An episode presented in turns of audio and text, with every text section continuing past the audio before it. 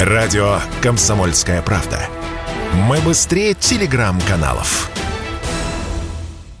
Затем, как прошлым летом восьмилетняя Алиса Теплякова сдавала ЕГЭ, а потом с помощью родителей поступала на психологический факультет МГУ, следила вся страна. Историю девочки в деталях освещали российские СМИ. Вокруг нее неоднократно вспыхивали скандалы. Главным образом с участием папы Алисы, обвинявшего то преподавателей, то декана. Те сообщали, что учить Алису готовы, вот только самой студентки на факультете не видно. Сегодня до конца второго семестра меньше двух месяцев, а Теплякова не появлялась в аудиториях с конца декабря. Первый семестр семестр до сих пор не закрыт. В зачетке у Алисы стоит только одна оценка. Тройка за экзамен по русскому.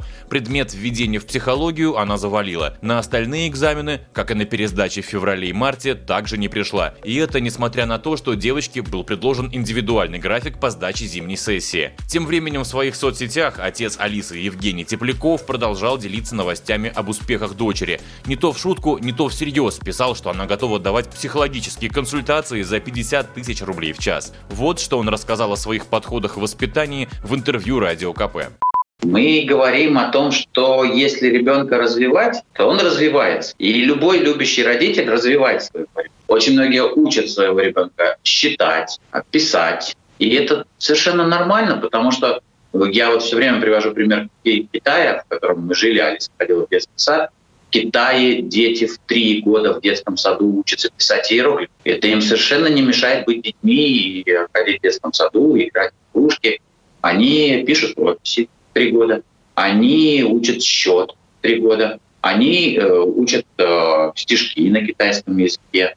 Чего здесь больше, действительно уникальных методов или шумихи и эпатажа со стороны родителей, до сих пор не ясно. Вот что рассказал об Алисе Тепляковой ведущий радио КП Михаил Антонов, которому довелось пообщаться с девочкой Вундеркиндом в эфире.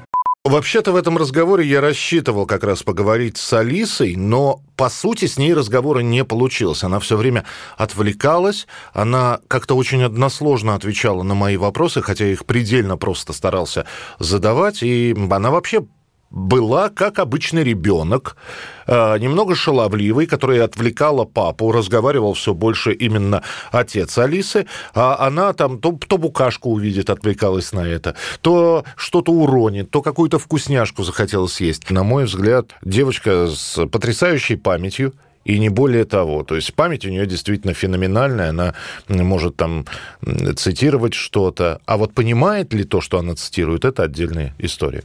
По закону студентам дается год на ликвидацию академической задолженности. Выходит дедлайн для Алисы – декабрь 2022. Тем временем родители девочки продолжают информационную войну в своем семейном блоге. Рассказывают, что дочь преуспевает в учебе, а информация о неявках недостоверна. Василий Кондрашов, Радио КП.